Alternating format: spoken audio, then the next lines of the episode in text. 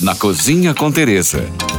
Com Teresa Paim. Papai Noel já está a caminho. É dezembro e vamos nos preparar para as festas. Constantemente atribuído ao nascimento de Cristo católico, o banquete natalino era preparado por povos pagãos em comemoração aos solstícios de inverno, antes mesmo do Império Romano.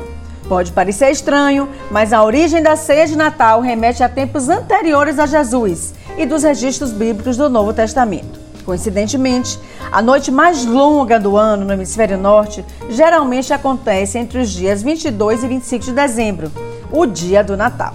Raros são os pratos da nossa ceia brasileira que de fato nasceram por aqui. A ceia natalina brasileira tem diversas origens. O peru assado, por exemplo, é uma herança dos índios da América do Norte, enquanto que a rabanada e o bacalhau, preparado de várias formas, assim como o bolinho de bacalhau espiritual, por sua vez, vieram com os patrícios portugueses. Uma das mais antigas bebidas da humanidade é o vinho. Ele marca sempre presença nas ceias natalinas. Embora haja relatos de existência do vinho na China quase 6 mil anos antes de Cristo, ele é sim protagonista nessa noite.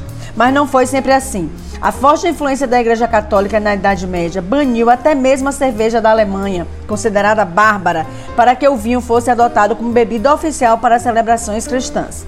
Mas no mundo inteiro, a maior estrela das celebrações de final de ano são os vinhos frisantes, seja espumante, cava, prosecco, champanhe ou até a velha cidra.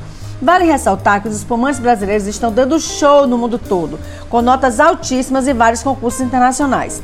Então vou fazer agora um combinado. Fiquem ligados em nosso podcast até o dia 24 de dezembro e você vai aprender dicas incríveis para sua ceia de Natal. Se prepara com papel e caneta e vamos juntos. Por hoje é só. Mais dicas me siga no Instagram, Tereza Paim. Ou se você tem alguma pergunta, mande para nós. Fique agora com nossa deliciosa programação GFM.